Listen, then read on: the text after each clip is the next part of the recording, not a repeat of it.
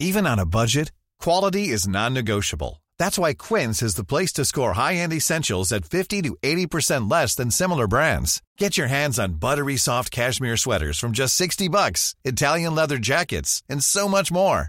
And the best part about Quince, they exclusively partner with factories committed to safe, ethical, and responsible manufacturing. Elevate your style without the elevated price tag with Quince. Go to quince.com slash upgrade for free shipping and 365-day returns. Bonsoir à tous et bonsoir à toutes. Bienvenue dans Punchline ce soir sur CNews. La trêve humanitaire devrait démarrer demain matin, annonce le gouvernement israélien, et c'est à 15h que les premiers otages devraient être libérés. L'incertitude va bien sûr régner jusqu'au dernier moment, tant il est difficile de négocier avec des terroristes. On entendra les familles des otages qui n'osent plus espérer, mais aussi on entendra les militaires de Tsahal qui martèlent qu'il ne s'agit que d'une pause dans les combats et que le but reste l'anéantissement du Hamas. On évoquera aussi les violences qui ont été commises sur les femmes lors des attaques du 7 octobre dernier. Elles ont été particulièrement visées et martyrisées comme va nous le rappeler Yael Meloul de l'association Parole de Femmes. Elle sera avec nous dans un instant. Enfin, dans l'enquête sur le meurtre du jeune Thomas dans la Drôme, il y a désormais 10 personnes en garde à vue avec des profils de délinquance marqués. Nos envoyés spéciaux à Crépole ont rencontré des villageois sous le choc et en colère. Voilà pour les grandes lignes de nos débats ce soir. Tout de suite, c'est le rappel des titres de l'actualité de 17h avec Simon Guillain. Simon. Cinq personnes, dont trois enfants, hospitalisés après une attaque au couteau à Dublin, indique la police irlandaise cet après-midi. Pour l'heure, les autorités ne considèrent pas les faits comme étant de nature terroriste. Toutes les victimes ont été transportées dans plusieurs hôpitaux de la région de la capitale irlandaise.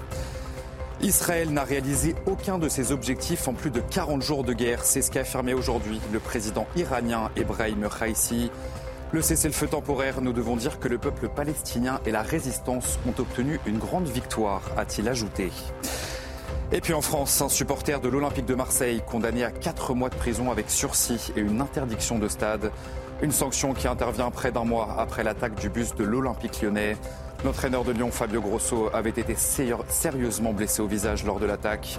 Les faits se sont produits le 29 octobre dernier. Le match entre l'OM et l'OL avait d'ailleurs dû être annulé. Merci beaucoup Simon Guillain pour le rappel des titres de l'actualité. On est en plateau avec Eric Nolot, journaliste et écrivain. Bonsoir Eric. Avec Louis de Ragnel, chef du service politique d'Europe 1. Bonsoir, Louis. Céline Pina, qui est politologue et journaliste à Causeur. Bonsoir Céline. Bonsoir. Et Eric Revel, journaliste, ancien directeur général de LCI. Bonsoir Eric. On va évidemment tout de suite s'intéresser à ce qui se passe en Israël avec la confirmation donc de cette trêve humanitaire qui va démarrer demain matin, de cette libération des otages attendus normalement dans l'après-midi. Thibault Marcheteau et Fabrice Elster, vous êtes tous les deux en Israël. Bonsoir. Quelles sont les toutes dernières informations que vous avez en votre position? Eh bien, écoutez, les toutes dernières informations, elles sont arrivées il y a une demi-heure. C'est le bureau de presse du gouvernement israélien qui nous a informé que la liste avait été remise au gouvernement israélien. Ils sont d'ailleurs en train d'informer les familles qui sont concernées par les personnes qui sont sur cette liste. On ne pourra pas savoir quelles personnes vont être libérées, ces 50 otages, avant qu'ils ne soient de retour en Israël. Nous sommes avec Fabrice Elsner au lieu, dans cette place, où se rassemblent de nombreuses familles depuis maintenant plusieurs jours. On a pu euh, recueillir leur avis concernant ces dernières nouvelles du jour, donc puisque les, choses s'accélèrent concernant donc cette trêve et donc la libération d'otages. Beaucoup se sont dit donc satisfaits concernant cette concernant cet accord avec cette, ces choses qui avancent. Voilà les termes qui sont revenus. Au moins les choses avancent. Il y a également énormément de craintes concernant cet accord puisque beaucoup nous ont dit être déçus ces derniers jours par ces nouvelles et ensuite ces marches arrière. Ils sont encore très craintifs concernant les annonces qui vont être faites, même si nous n'avons donc jamais été aussi proches de cette trêve qui devrait, selon toutes nos informations, selon le Qatar, selon le Hamas, mais également ce qui a été confirmé par le gouvernement israélien, une trêve qui devrait débuter à 7 heures ici en Israël et donc à 6 heures en France. Merci beaucoup pour ces informations, Thibault Marcheteau. On sait effectivement que euh, dans un premier temps, ce sont 13 otages, femmes et enfants, qui seront libérés. Et puis ensuite, voilà, au total, on parle de 50 otages qui seront libérés euh, comme ça par petits groupes euh, jour après jour. On va juste écouter les premières réactions de familles d'otages, euh, Olivier et Ariane, qui ont tous les deux des proches qui sont retenus en otage par le Hamas rappelle qu'on nous avons hélas trois otages hein, dans la famille, Erez et Sar, qui ont un garçon de 12 ans, une jeune fille de 16 ans, et leur père, Ofer, hein, qui est otage également.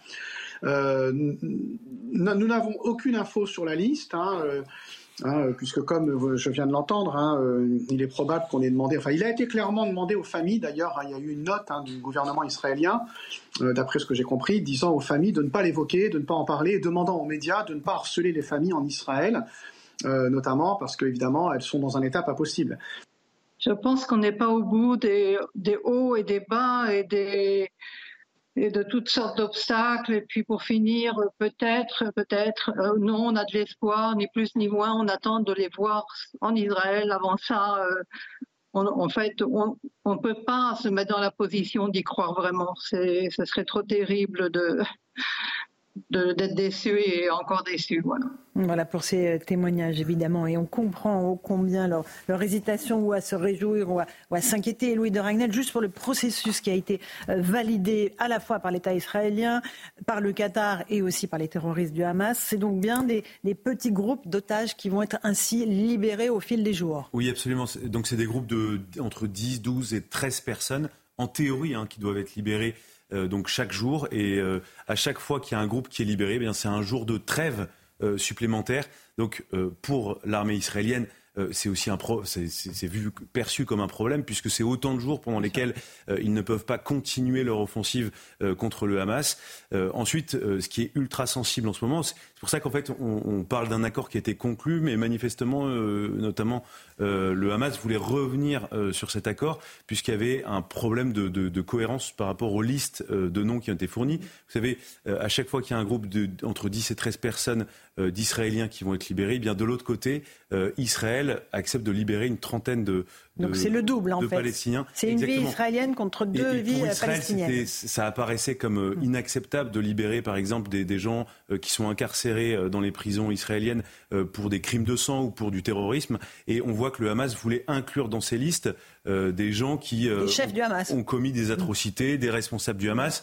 Euh, et, on voit que tout ça est quand même très compliqué parce que Benjamin Netanyahu, le Premier ministre, ne peut pas, même vis-à-vis de son opinion publique, montrer que dès le début, il libère ce qu'on appelle des cibles de haute valeur, des, donc des, leaders du Hamas. En termes de crédibilité politique, c'est compliqué. Et de l'autre côté, de la même manière, le Hamas n'était pas tout à fait d'accord avec une première liste de noms qui, avait, qui a été proposée. Par Israël. Donc, mhm. Par Israël. Donc, ce qui n'est pas simple notamment y a des, femmes et des jeunes de moins de 19 ans. Hein, Exactement. et, donc c'est pour ça que je pense qu'il faut rester extrêmement prudent.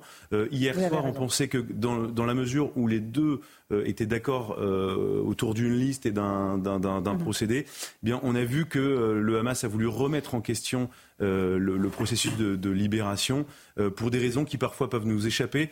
Donc restons extrêmement prudents. Euh, et ne crions pas victoire trop vite. Vous avez raison, les espoirs ont été déçus. Moi-même, je, me remets en question. Les espoirs ont été déçus tellement de fois, ça a été décalé, décalé, décalé. Donc les libérations d'otages, c'est très, très sensible et particulièrement dans cette bien zone. Bien sûr, bien sûr. Euh, Eric Nolot, c'est un marchandage.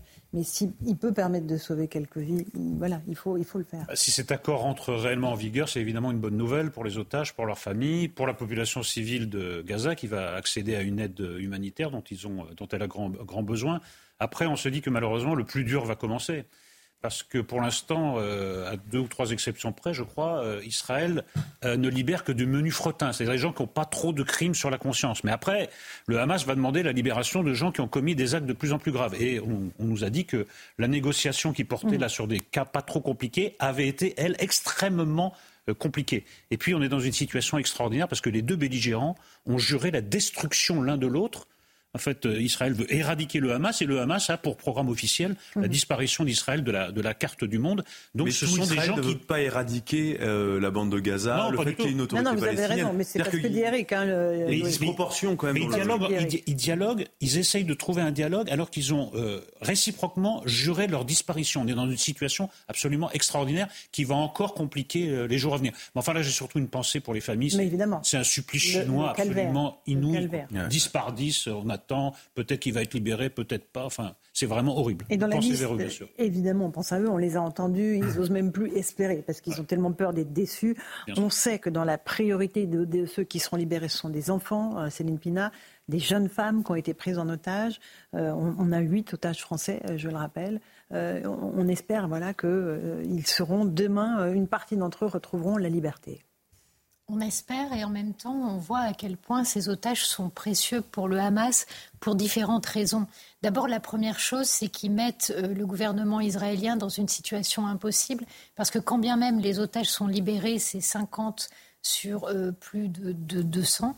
Ça veut dire que les objectifs ne sont pas vraiment atteints. Vous allez avoir des gens qui vont être très heureux, d'autres familles qui vont être à la torture, donc ils vont la pression sur le gouvernement israélien restera très forte. Et dans le même temps, vous avez euh, la, société quand même euh, traumatisée et vous avez des gens qui estiment qu'il fallait aller jusqu'au bout pour lutter contre le Hamas.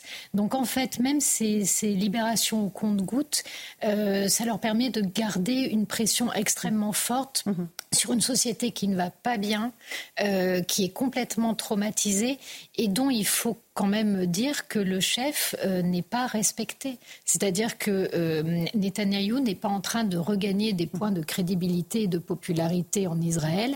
Ils font avec parce qu'ils n'ont pas le choix. Mais euh, pour le Hamas, continuer cette espèce de jeu pervers, c'est continuer à rendre la société complètement dingue, à limiter en fait les, les marges de manœuvre de l'État. Et donc pour eux, de toute façon, c'est rentable quelle que soit la décision qui C'est terrible. On parle de rentabilité et de vie humaine, mais c'est un, marchandage mais on est, abject. Mais oui, on est confronté en fait. On y est condamné. Oui, à ce qu'est l'abjection euh, du totalitarisme et du terrorisme. C'est-à-dire que euh, notre humanité est compris comme une faiblesse et il joue là-dessus euh, pour faire en sorte que ça nous lie les mains euh, et, même empêche de penser euh, sainement. Bien sûr, bien sûr. On va écouter la, la grand-mère d'Étagne dans un instant. Oui, on répète souvent que nous, on n'a pas de double standard. C'est-à-dire mhm. que pour nous, euh, la vie d'un homme, qu'il soit palestinien ou israélien, vaut la vie d'un autre homme. Mhm. et on voit bien que dans la espèce de transaction, puisqu'il s'agit d'une transaction, eh bien, il y a une disproportion. vous voyez, on voit bien que les listes de Palestiniens sont bien plus importantes en nombre que le nombre d'Israéliens. Donc pour le Hamas, en tout cas, la vie d'un Israélien ne vaut absolument pas celle euh, d'un Palestinien. ça vaut trois Palestiniens. Je vous, passe la parole dans un instant, Eric Revel. On va juste écouter euh, la réaction de la grand-mère d'Etagne. C'est le petit garçon de 12 ans, français, otage français. Euh, elle est assez pessimiste, mais en même temps, on, on la comprend. Écoutons-la.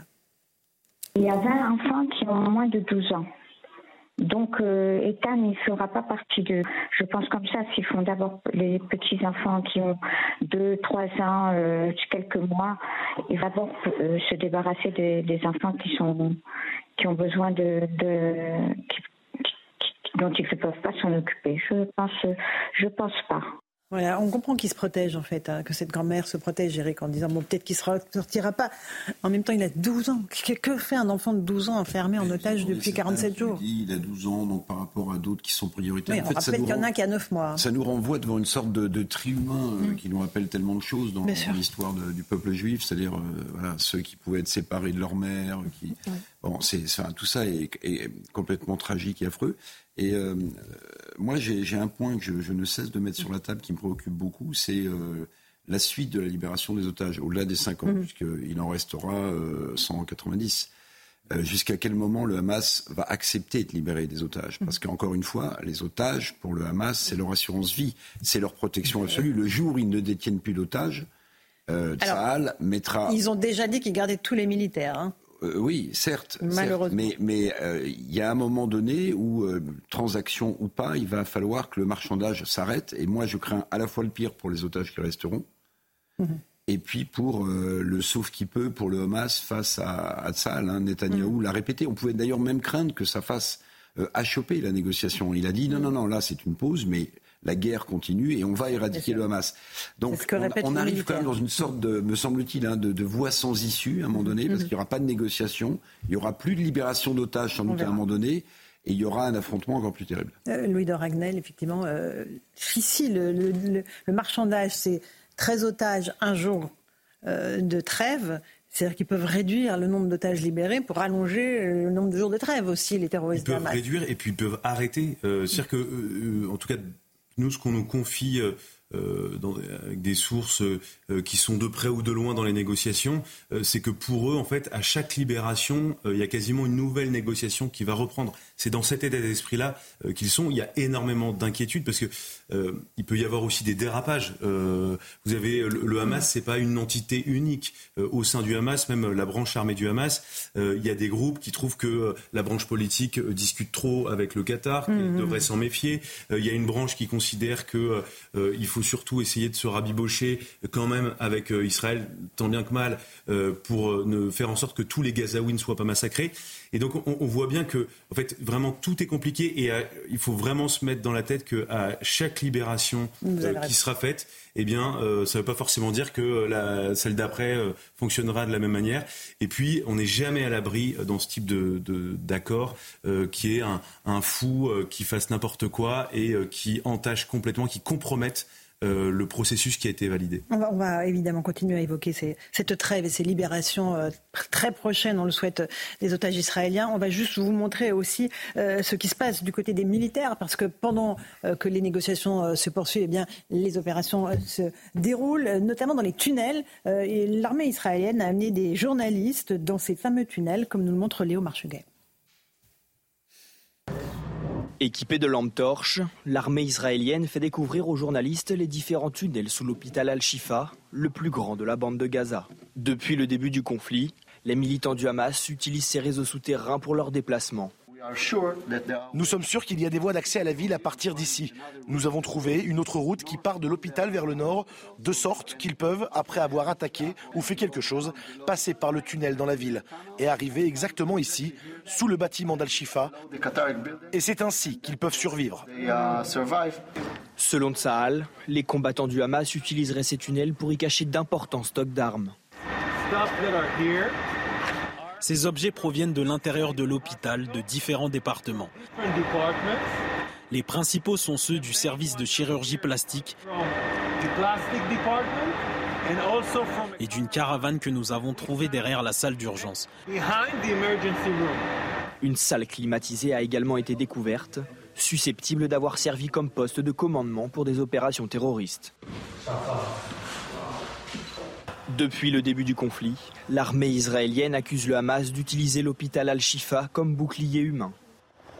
Et ça, c'est prouvé par les images, Céline Pina. Désormais, on sait qu'il y avait des tunnels, qu'il y avait des armements, euh, qu'il y avait des otages qui ont été détenus aussi dans ces tunnels. Oui, et ça, c'est quelque chose qui a aussi libéré la parole, parce que je vous rappelle qu'en fait, cette histoire de euh, le Hamas met son QG à l'intérieur des hôpitaux, dans les écoles, voire dans les euh, lieux où se retrouvait l'AFP ou les journalistes, etc., c'était quelque chose, si on avait dit ça il y a dix ans, on se serait fait accuser de pique-pendre, alors qu'on savait que c'était réel. De la même manière, l'utilisation de la population civile comme bouclier humain, on n'avait même pas le droit de le dire, quand bien même on en avait les preuves. Ça a libéré une parole, et ça, c'est essentiel. Mhm. Oui, Dragnel pour se faire une idée, le, réseau euh, de, tunnels qu'il y a à Gaza, c'est à peu près l'équivalent de, la couverture du métro parisien. Donc c'est gigantesque. Il faut, vraiment se rendre compte de ce que c'est. Et euh, même tous les euh, l'autorité palestinienne euh, à Gaza, enfin c'est pas l'autorité palestinienne, même les gens du Hamas n'ont pas mm. forcément tous les plans. C'est ce qui ressort en tout cas des premiers éléments. et donc pour l'armée israélienne, c'est un défi incroyable, gigantesque, parce qu'on le voit bien, on peut passer que l'un derrière l'autre. Euh, donc c'est extrêmement dangereux. Il peut y avoir des pièges, des guet-apens. Donc c'est une unité spéciale hein, de l'armée israélienne qui pénètre dans mm. les tunnels, qui a été formée euh, exclusivement à ça. C'est vraiment sa mission. Ils utilisent beaucoup de, des robots hein, mm-hmm. qui euh, avancent, qui pénètrent dans les tunnels avant eux et qui sont extrêmement solides, qui ont une capacité par exemple de résistance en cas de chute de 6 à 7 mètres.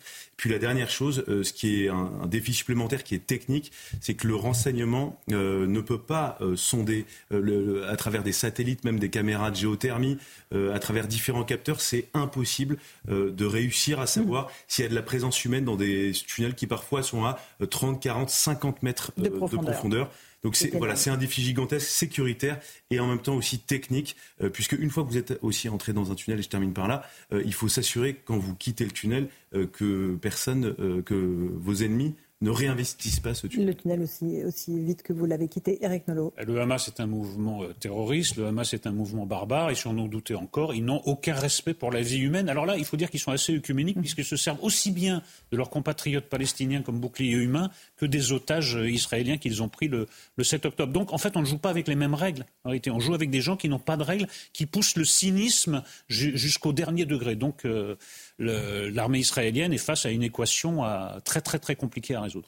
Euh, j'aimerais maintenant qu'on prenne une grande respiration pour parler de ce qui va bien dans le chaos du monde, parce que ce n'est pas si fréquent. On a une actualité qui est très lourde, très chargée, mais, mais on a fait le choix euh, sur CNews de donner la parole euh, aujourd'hui à Yann Bucaille. Bonsoir Yann. Bonsoir. Vous êtes le fondateur des Cafés Joyeux et je suis très heureuse de vous accueillir sur le plateau de Punchline avec Anne France qui est à vos côtés. Bonsoir Anne France. Bonsoir. les Cafés Joyeux, c'est des cafés solidaires euh, ou euh, expliquez-nous le concept, euh, Yann Bucaille, vous employez des personnes en situation de handicap. Oui, le, projet, c'est vraiment de permettre l'inclusion, l'insertion professionnelle de personnes qui ont trop longtemps été mises de côté à, cause de leurs de leur différences. Et il y, a, vraiment un sujet sociétal très fort parce que on parle de, en France, 750 000 personnes qui portent un handicap mental, mhm. euh, autisme, trisomie 21, troubles du spectre autistique, et qui, pour une raison euh, historique, mhm. euh, n'ont pas accès au travail. je dis historique parce qu'en réalité, ils sont capables. et, nous, nos, restaurants, aujourd'hui, on, en est à 17 restaurants qui permettent de recruter 154 équipiers en CDI, et ils démontrent qu'ils sont capables de produire, de cuisiner, de faire du, bon travail, de servir euh, un produit de qualité qui est apprécié. Euh, l'objectif, c'est évidemment d'aller de l'avant, mais de montrer que c'est possible à, tout mmh. l'environnement économique en, général. Euh, et vous parlez des 750 000 personnes en situation de handicap. Le taux d'emploi de ces personnes est de 0,5%, ce qui est une honte nationale. Je pèse mes mots quand je dis ça, une honte nationale. Oui, je pense que la plupart de ces gens ne travaillent pas. Euh, ceux qui travaillent travaillent dans, des établissements, euh, ce qu'on appelle protégés euh, dans, le médico-social et qui font un excellent travail. Mais souvent c'est de l'occupationnel. On n'est pas dans un travail qui fait forcément grandir, même si heureusement que ces établissements sont là parce que nous on ne peut pas recruter toutes les typologies de, handicap. on constate, et les médecins le disent, les parents le disent, que le travail ça permet le, progrès humain, ça fait grandir. Nous tous, on est tellement fiers d'avoir un travail. En plus, d'apporter un peu de joie dans, un environnement qui est quand même pas, pas très gai. Comme vous l'avez constaté. On se dit, il bah, faut, faut, y aller, quoi, parce que, euh, parce que finalement, quelque part, le monde se prive de la fragilité pour des raisons stupides de recherche de, de performance à tout prix, alors qu'en fin de compte, il nous apporte euh, peut-être un peu de paix nécessaire dans un environnement où c'est des surenchères de violence. Enfin, vous, Mais oui, on, y passe nos journées. Euh, et, alors, que, alors que nos équipiers, tout ce qu'ils cherchent, c'est de la tendresse, c'est de, montrer un service euh, personnalisé avec... Enfin, je pense que Anne-France. Justement, j'avais envie de, vous passer la parole. Anne-France, bonsoir. Bonsoir. Vous travaillez dans les cafés joyeux depuis combien de temps? Depuis deux ans. Deux ans. Et, euh, ça se passe bien? Tout se passe Très bien? On est euh, polyvalent surtout mhm. sur le café, sur la préparation de commandes, le service. Et qu'est-ce que ça a changé dans votre vie de travailler, d'avoir un, euh, travail avec un contrat? Travail de jamais ordinaire, pour moi, c'est quelque chose d'important. Mhm, mhm. Parce qu'on ne va pas on ne voit pas euh, des gens euh, qui viennent nous voir à l'extérieur. Exactement. Et le regard des autres, Et le regard des autres. a changé, évidemment. Euh, peut-être une question de, nos invités. Louis, qui est très moi, ce qui touché me par cette moi, histoire. J'ai plusieurs fois déjeuné dans, vos restaurants et il y avait une chose, moi, qui m'a frappé, c'est l'atmosphère. C'est-à-dire moi, j'ai jamais été servi comme ça. Mm et ça m'a toujours beaucoup touché. Moi, ce qui me frappe, c'est que ça marche, même ça cartonne en fait ce que vous faites. Et pourquoi est-ce qu'aujourd'hui c'est un atout euh, Parce qu'on le voit bien, c'est un atout. Vous vous développez, vous en créez d'autres. Hmm. On voit plein d'enseignes qui ferment. Euh, pourquoi est-ce que ça marche mieux de recruter des personnes handicapées, des personnes trisomiques pourquoi c'est un plus? Je pense que euh, d'abord ça répond à une attente. Hein. Il, y a, toute la communauté du handicap qui s'est mobilisée autour de, ce projet parce que parce que ce, sont les premiers prescripteurs, à commencer par les parents, euh, et par, les, équipiers eux-mêmes concernés qui, postulent et qui disent je veux, je veux montrer que j'existe. Euh, et, ça se passe par le, travail dans le monde économique. Ensuite, ça fonctionne parce qu'on a voulu avoir une approche très entrepreneuriale, avec l'envie de faire envie. On n'est pas, on n'est pas là pour être dans la compassion euh, dans le mauvais sens du terme. On n'est pas là pour faire la charité dans le mauvais sens du terme. On est là pour apporter euh, un produit qui est bon. C'est nos équipiers qui cuisinent, mais ce sont des recettes qui sont élaborées par Thierry Marx. Mhm. Euh, la décoration, c'est fait par Sarah Lavoine. Donc, on cherche le meilleur avec les meilleurs emplacements parce qu'ils méritent le meilleur. Et donc, et vos entreprises sont rentables, Luciane. Là, vous ne perdez pas d'argent. Mais il faut le dire. C'est qu'économiquement, non, mais on avait l'impression, moi, jusqu'à ce que vous créiez votre, vos restaurants, j'avais l'impression que c'était réservé un peu au domaine associatif. Mm. Et en fait, vous faites la démonstration que dans l'économie de marché, dans le business d'aujourd'hui, ça marche. C'est intéressant même économiquement. Nous, nous, dans nos entreprises, on a, on a ce qu'on appelle le TRH, le taux de richesse humaine. C'est un petit clin d'œil par rapport à toutes ces boîtes qui sont drivées par le, TRI et la recherche de, rendement, Le taux de rendement. Le taux de rendement interne, nous, c'est le taux de richesse humaine. Le taux de richesse humaine, il est de 65%, c'est-à-dire c'est la part de collaborateurs en situation de handicap par rapport à l'effectif global. 65% dans nos restaurants. Autant vous dire que c'est compliqué d'être aussi rentable qu'un, je sais pas, qu'un, qu'un, qu'une chaîne comme Starbucks ou McDo. Ça, ça va pas être euh, possible. Mais, mais c'est pas le but en même Mais c'est pas. Pas les mêmes pas le but. Et puis on a, on, a lancé une gamme de café. On lance des produits. On lance du thé. On a un thé joyeux qui est délicieux. Et ça, oui, j'ai tout ça dans mes poches parce que, parce que en fait, l'avantage c'est que les gens qui le matin se lèvent, boivent un petit café joyeux, ils savent que 100% de ce petit geste tout simple mhm. contribue intégralement à, la, au recrutement et à l'ouverture de futurs restaurants. Et ça contribue à la rentabilité. Et euh, finalement, finalement, c'est possible. Il suffit juste un peu de, d'ouvrir les, le champ des. Voilà, des possibles Un dernier mot, euh, oui, il y a de réussite, il y a celle de la rentabilité, puis une deuxième forme de réussite, c'est de servir d'exemple aux autres. Est-ce que des gens s'inspirent de vous, viennent voir ce que vous faites et reprennent sous une autre forme pour un autre pour un autre commerce Oui, c'est vraiment c'est très important et merci pour la question parce que euh, bon, nous avec nos 150, peut bientôt 200 équipiers, qu'est-ce que ça représente par rapport aux 700 000 personnes dont on parlait euh, avec Laurence? Euh, Là où on va avoir de l'impact, c'est effectivement en encourageant des entreprises à aller de l'avant. Il y a énormément de boîtes, il y a Accor qui s'y met, il y a, il y a Nespresso qui, qui, qui, fait un partenariat, une collaboration avec, avec Joyeux dans le but justement de, de sensibiliser leurs collaborateurs, de recruter des équipes. On a une collaboration avec euh, JC2Co, toutes ces belles entreprises en France ou en Europe qui, qui se disent mais finalement c'est l'affaire de tous. Et Canal Plus, vous avez ouvert ce matin un comptoir dans les locaux de Canal Plus. On a inauguré justement le café il y a Canal Plus. Ah Très bien. Et ça, c'est ça. Et il y a combien d'équipiers qui travaillent là-bas? Du coup, je crois qu'il y en a quatre. Ou... Il y en a quatre. Quatre équipiers qui vont y travailler. Et c'est le premier comptoir dans une grande entreprise. Oui, alors on a déjà un, café joueur dans une entreprise. Là, c'est le premier mode comptoir, c'est-à-dire plus réduit. Et euh, c'est une prestation de sucré. Tout est, tout est, tout est fait maison et euh, il y a un servi euh, avec le cœur. Quoi. Mais évidemment. Alors c'est bon, beau, vrai. Ah, génial. Avec le cœur et le sourire. Merci beaucoup Yann Bucaille. Merci Anne-France. Café joyeux, servi avec le cœur. N'hésitez pas. Quand vous voyez une de ces enseignes, vous foncez, vous, vous entrez. Euh, et, on est très heureux de vous avoir reçu. Merci beaucoup. Merci Yann, Merci on fait une petite pause. Vous voyez, vraiment, vous pouvez compter sur nous. Merci Anne-France. Une pause, on se retrouve dans un instant dans Punchline sur CNews. À tout de suite. 17h32, on est un peu en retard. Tout de suite, le rappel des titres de l'actualité avec Simon Guillain. Bruno Le Maire veut aligner la durée d'indemnisation des plus de 55 ans sur celle des autres chômeurs.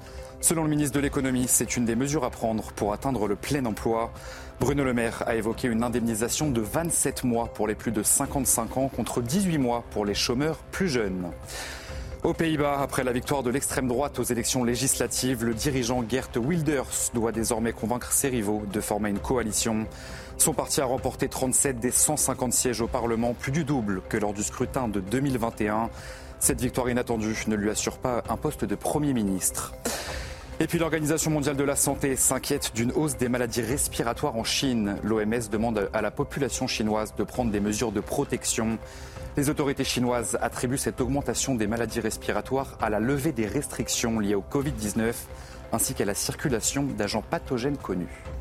Merci beaucoup Simon Guillain pour le rappel des titres de l'actualité. On a été rejoint dans Punchline par Yael Meloul qui est porte-parole euh, de l'association Parole de femme, c'est bien cela Oui, C'était déjà, bonsoir, venu euh, il y a quelques jours chez nous pour dire attention, ce qui s'est passé en Israël le 7 octobre était Une attaque en règle contre des femmes. C'était des féminicides dont il s'agissait. Vous avez fait une pétition qui a été signée par de nombreuses personnes. On va juste voir d'abord euh, les explications de Michael Dos Santos sur cette violence très spécifique qui s'est déchaînée contre les femmes. Et puis je vous passe la parole ensuite. Un corps dénudé à l'arrière d'un pick-up, des terroristes qui l'exhibent comme un trophée. Cette victime du Hamas est Shani Louk, l'une des femmes probablement agressées sexuellement lors des attaques du 7 octobre dernier. Comme elle, elles sont nombreuses à apparaître sur des vidéos, nues, sans sous-vêtements, jambes écartées, parfois mutilées. Témoignages de survivants et de secouristes, photos, indices ADN, la police israélienne utilise tous les moyens pour les identifier. L'enquête consiste dans un premier temps à interroger ici en Israël les terroristes du Hamas. On inclut également l'analyse des GoPro, des caméras de vidéosurveillance, des autres caméras comme celles des voitures. Dans l'une de ces vidéos figurait Naama Levi, une militante israélienne violée par le Hamas, selon l'ambassadeur israélien à l'ONU. Sur cette image, on voit Naama Levi traîner hors du coffre d'une voiture par les terroristes du Hamas.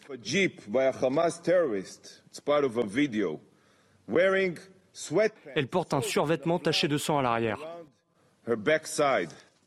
Une enquête difficile pour la police israélienne qui pourrait prendre plusieurs mois. Sans compter que la grande majorité des victimes ne pourront témoigner, tuées par le Hamas, parfois même au moment des agressions. Voilà pour ces images éprouvantes. Yael Melou, vous voulez qu'on reconnaisse que c'était des féminicides, c'est bien cela? Absolument. Nous avons lancé avec euh, Olivia Catan, qui est donc la présidente de Parole de Femmes, euh, un appel, une pétition pour la reconnaissance des viols et des féminicides de masse qui ont été commis le 7 octobre par le Hamas en Israël. Mhm. C'est-à-dire que nous soulignons la spécificité des, euh, violences, des violences sexuelles, des tortures, des viols, euh, il y a des femmes qui ont été brûlées vives, il y a des femmes qui ont été torturées, il y a des femmes qui ont été éventrées. Il y a vraiment une volonté délibérée euh, de toucher au maximum les femmes, les filles, les femmes âgées, les petites filles. On a même retrouvé un guide qui a été délivré par le Hamas à l'attention de, de, ce qu'ils appellent leurs combattants, un guide de viol. Donc il y avait vraiment cette volonté de toucher à l'humanité du peuple juif. Quand on touche aux femmes, on touche à l'humanité d'un peuple.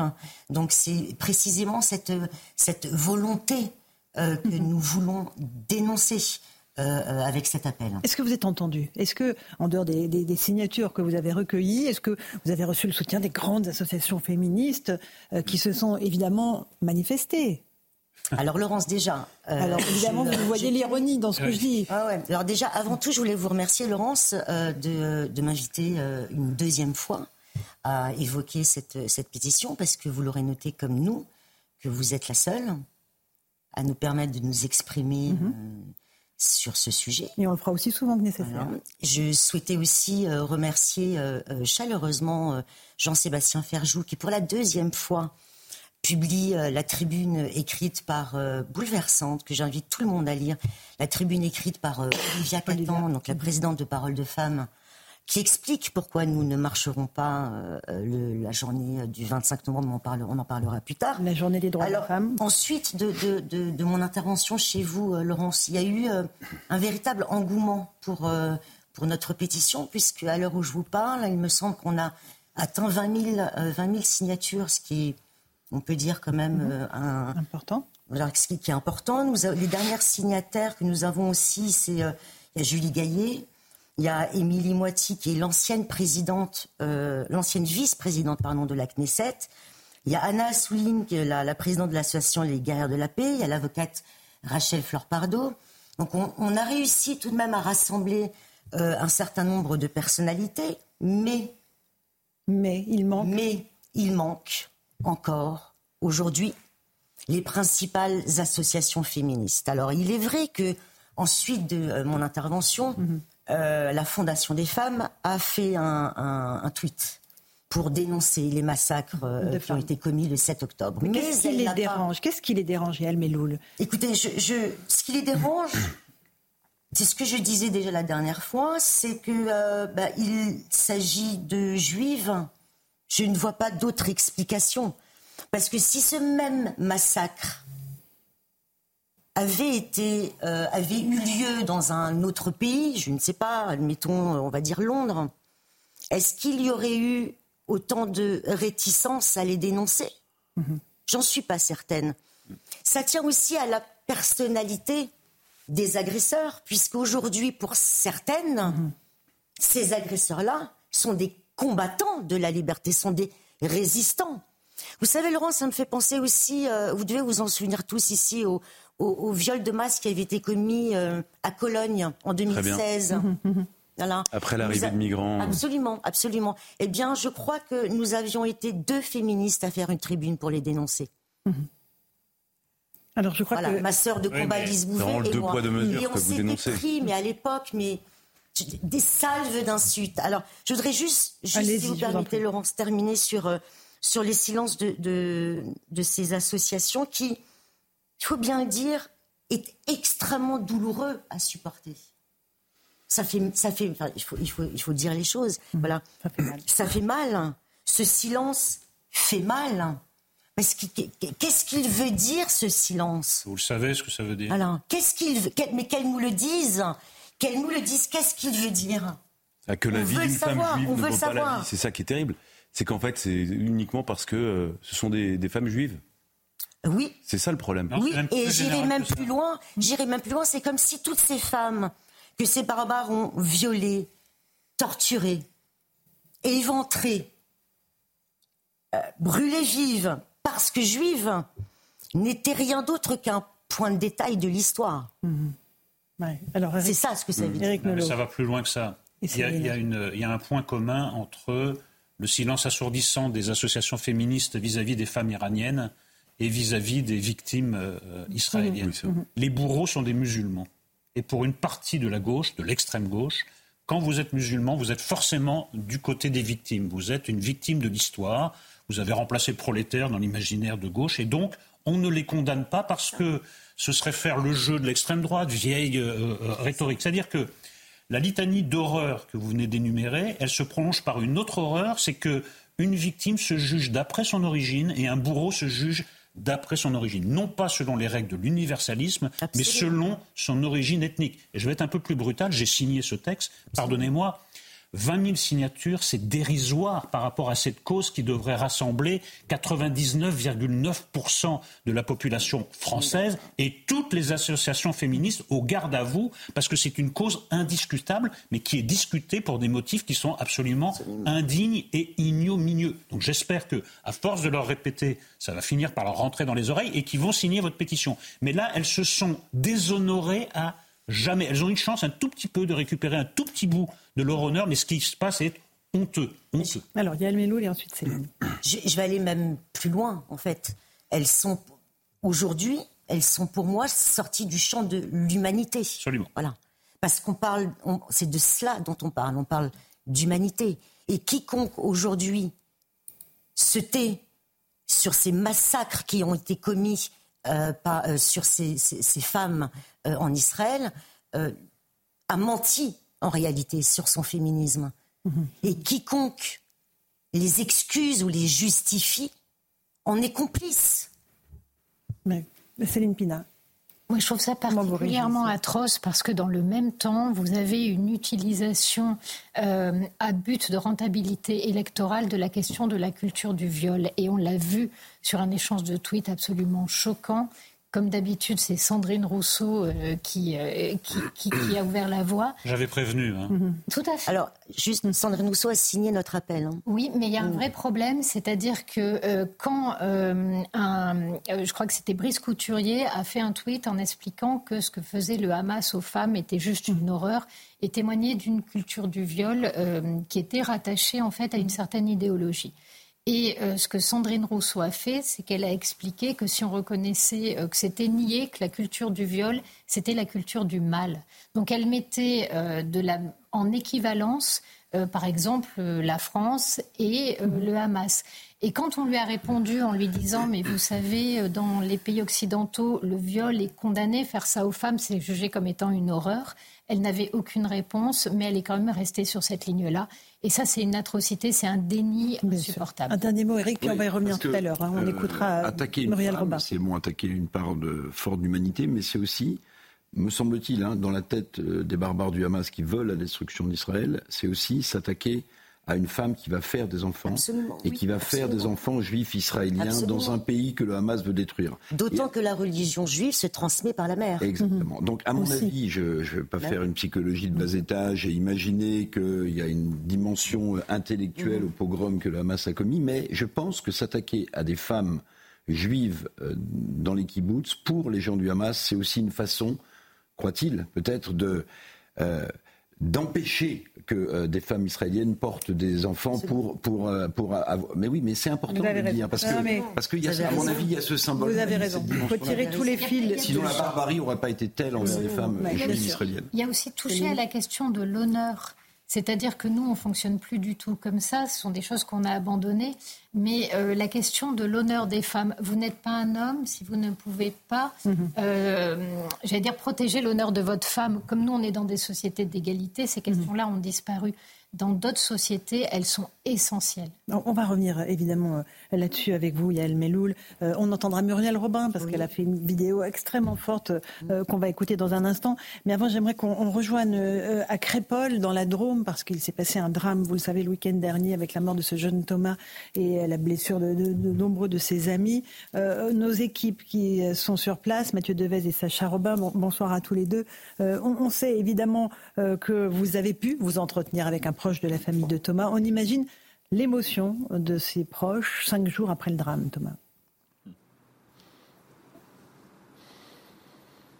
Tout à fait, Laurence. C'est un témoignage bouleversant que nous avons recueilli aujourd'hui avec Sacha Robin, celui de Benjamin, un proche de la famille de Thomas. Il nous dit les connaître depuis plus de dix ans. Alors forcément, c'est la voix nouée par l'émotion Benjamin parle de Thomas comme d'un nounours. Ce sont ses mots. Un garçon souriant et sympathique, le dernier d'une fratrie de trois enfants. Un adolescent sans histoire avec un grand sourire et un petit air nonchalant. Il avait, nous dit-il, l'insouciance de ses 16 ans. Alors quand Benjamin a appris la mort de Thomas, il ne s'est pas senti capable, nous dit-il, d'appeler la famille. Il nous dit J'ai seulement pu leur envoyer un SMS pour transmettre mes condoléances, leur apporter mon soutien. Cette famille, la famille de Thomas, il l'a décrit soudée, une famille de travailleurs qui a le cœur sur la main, des gens simples finalement qui inspirent la confiance et la bonhomie. D'ailleurs, Thomas n'hésitait pas, nous dit-il, à mettre la main à la pâte pour aider ses parents qui tiennent un restaurant. Benjamin se souvient aussi de Thomas, ce jeune garçon qui faisait ses devoirs dans le restaurant de ses parents. Alors aujourd'hui, cinq jours après le drame, ce proche de la famille ne cache pas son inquiétude, une inquiétude finalement partagée par la grande majorité des habitants que nous avons rencontrés ici dans la Drôme, celle de laisser sortir leurs enfants. Certains nous disent avoir peur tout simplement de ne pas les voir rentrer le soir. Je vous propose donc d'écouter Benjamin, ce proche de la famille de Thomas, qui est aussi le père de deux filles de 8 et 11 ans. Comment on va laisser sortir nos jeunes demain euh, Même dans nos campagnes. Moi, par exemple, je vous disais tout à l'heure, euh, à Crépole, on aurait laissé nos enfants, mais les yeux tranquilles. Les yeux fermés, on aurait laissé partir nos enfants au bal euh, sans aucune crainte. Tous les collègues que je vois dans nos campagnes, vous voyez, on est vraiment dans des petits secteurs très rural ou très ruraux. Et sincèrement, on n'aurait pas imaginé une seconde que des faits comme ceci puissent se dérouler. C'est vraiment, euh, je pense, qu'il a un peu choqué la violence des actes par rapport, alors, effectivement, en, en eux-mêmes, mais même par rapport à la situation géographique de la Seine. Les hommages se multiplient dans le département. Un moment de recueillement est organisé sous forme de veillée ici ce soir à l'église de Crépole avant les obsèques de Thomas. Elles sont prévues demain. Merci beaucoup Mathieu Devez et Sacha Robin. Sur place à Crépole, Eric on est dans une vraie problématique avec des gens dans les campagnes qui sont à la fois émus et en colère et un véritable raid qui a été mené contre ces jeunes. Oui, mais vous utilisez le mot euh, raide. Ça fait suite à notre précédent débat. Il faut nommer les choses. Ce qui s'est passé dans le sud d'Israël est un féminicide. Ce qui s'est passé à Crépol n'est pas une rixe, comme la plupart des médias ont qualifié euh, cet assassinat. Et il y a encore des gens dans un, dans un état très grave. Donc en, réalité, c'est la double peine, puisque des gens dans un environnement assez tranquille maintenant disent ben, on ne veut plus laisser tomber nos gosses, et on leur explique que c'est une rixe. Maintenant, je ne savais pas, moi, qu'en France, les rixes se réglaient par le GIGN. Hein, mais donc euh, il y, a quand même quelque chose qui, qui ne va pas dans cette histoire. Donc c'est la double peine qu'on leur inflige. On refuse de mettre les mots sur ce qui s'est passé dans leur. Voilà. On peut rien faire d'autre. moi, j'attends que les motivations de cette attaque soient euh, éclaircies. Il y a un motif euh, raciste qui est, euh, pour l'instant, avancé, qui n'est pas confirmé. J'attends les, résultats de, de l'enquête. avancé par les journalistes qui étaient sur place tout de suite. Et par les témoins, surtout. Et par les témoins. Moi, je ne veux, pas m'engager plus avant. J'attends les résultats de l'enquête. Mais enfin, je, je trouve que c'est assez troublant, et c'est d'autant plus troublant que tout ça a été balayé, mis sous le tapis en disant c'est une rixe. Vous savez, comme il y en a tellement à la fin des balles de village, non, on est très très loin de ça. Monsieur, Louis, rapidement. Je, suis d'accord avec ce que, ce que dit Eric Nolot. Euh, c'est un peu le bal des tartuffes, mais c'est tragique, c'est pathétique. Vous avez il y a 10 interpellations, dont l'auteur des coups mortels. Hein, Exactement. Vous avez euh, plein de gens qui vous disent mais oui, c'est une rixe. On envoie quand même 50 gendarmes du GIGN. Euh, Eric Nolot l'a rappelé. ça, c'est une décision du gouvernement. C'est le ministre de l'Intérieur qui valide l'envoi de ces gendarmes parce qu'il voit, il sait très bien que l'affaire va prendre des proportions énormes. Deuxièmement, certains disent il n'y a pas de préméditation, alors que pourtant ils sont mis en cause pour c'est le qualificatif, c'est en bande organisée. Ça sous-entend quand même qu'il y a une préméditation. Et j'ajoute simplement un détail qui pour moi n'en est pas un. Euh, S'il n'y avait pas de préméditation, personne se balade normalement avec une, un couteau, de, avec une lame de 23 cm. Et tout le monde dit, euh, donc il n'y a pas de dimension raciste, mais objectivement, les seules choses qui fuitent de la part des témoins, c'est ils ont, ils ont, traité, ils ont traité ceux qu'ils ont attaqués de sales blancs. Il n'y avait que des motifs de racisme anti-blanc. Euh, donc honnêtement, tout est absolument pathétique, puisqu'en fait la réalité saute aux yeux sur tous les éléments pour l'instant même s'il il en manque encore certains, et certains continuent de refuser de voir la réalité en face. et Céline Pinard. Bah, écoutez, il suffit de visionner euh, sur le Dauphiné Libéré, euh, sur le site du Dauphiné Libéré, certaines vidéos qui ont été mises en ligne. Alors, mm. sauf à imaginer que le Dauphiné Libéré, qui est un journal, le journal, il y en a d'autres respectables de cette région-là, qui est un grand quotidien régional, il met en ligne des, vidéos où on entend des gens qui, étaient dans cette salle des fêtes, des jeunes, mhm. qui disent J'ai entendu l'un des types dire on va planter du blanc. Bon, alors on peut me raconter ce qu'on veut, euh, sauf à imaginer que tout ça sont des fake news, mais. Euh, bon, et alors, si vous voulez, ce qui est quand même euh, très troublant maintenant, il y avait des témoignages qui le montraient aussi, et personne ne doit le souhaiter. C'est que quand vous avez le sentiment que la justice ne fait plus son œuvre, le risque qu'on a, on n'en est évidemment pas encore là, mais il y a quelques indices que je vais rappeler, c'est de se faire justice soi-même. Évidemment. Et il y a des gens qui disaient, et quelques indices qui nous montrent quand même que la société française est sur une drôle de pente glissante, c'est le nombre de personnes, par exemple, qui s'inscrivent dans des stands de tir, le nombre de personnes qui passent des permis de chasser, le nombre des persons qui achètent des armes. Et je vais même dire que l'État doit en être conscient parce qu'il y a quasiment un an, jour pour jour, c'était en décembre 2022, vous vous souvenez, l'État avait demandé que tous ceux qui avaient des armes mm. les déposent dans des gendarmeries et dans des... Pour les déclarer. Et l'État avait récupéré 150 000 armes. On m'a jamais expliqué pourquoi l'État souhaitait avait fait ce grand moment de rappel. On est sur une pente glissante. Céline, il nous reste peu de temps, mais j'aimerais avoir votre avis sur euh, Crépol. En fait, euh, les gens, eux, ils ont parfaitement entendu planter du blanc. Et aujourd'hui, la peur qu'ils ont, alors, c'est pas la même chose qui s'est passé, mais pour eux, on est venu tuer parce qu'ils étaient blancs. Et il se trouve qu'ils ont été marqués par le 7 octobre où on a tué des gens parce qu'ils étaient juifs. Et le sentiment qu'ils ont, c'est qu'il y a une idéologie derrière tout ça extrêmement malsaine. Euh, et que cette idéologie, elle amène à une forme d'éclatement de la société, à une haine communautariste dont ils sont victimes et que le gouvernement refuse de voir, ce qui en fait provoque tous les amalgames. C'est-à-dire qu'après la crainte, c'est que euh, vous allez euh, euh, avoir une tête de jeune de cité, tout le monde mm. va vous regarder en mode mais est-ce que lui, il a un couteau de 23 cm Et je pensais juste aux gamins, par exemple, qui ont une, une adresse à la monnaie quand ils vont envoyer un CV, ils ne seront peut-être même pas convoqués parce que l'employeur va se dire ils seront pénalisés. pas, hmm. non mais même si je l'embauche pas, pénalisés. est-ce qu'ils reviennent à 10 personnes pour me planter Oui, mais ils seront aussi pénalisés. Voilà, c'est n'importe quoi. La double... Il vaut mieux agir et affronter la réalité que laisser ces amalgames et cette violence se dérouler. On va faire une petite pause. Euh, tout à l'heure à 18h30, euh, notre invité sera Jordan Bardella sur CNews et sur Europe 1. On reviendra notamment sur ce qui s'est passé à Crépol. Mais d'abord, euh, une petite pause, de temps de se retrouver dans Punchline. À tout de suite.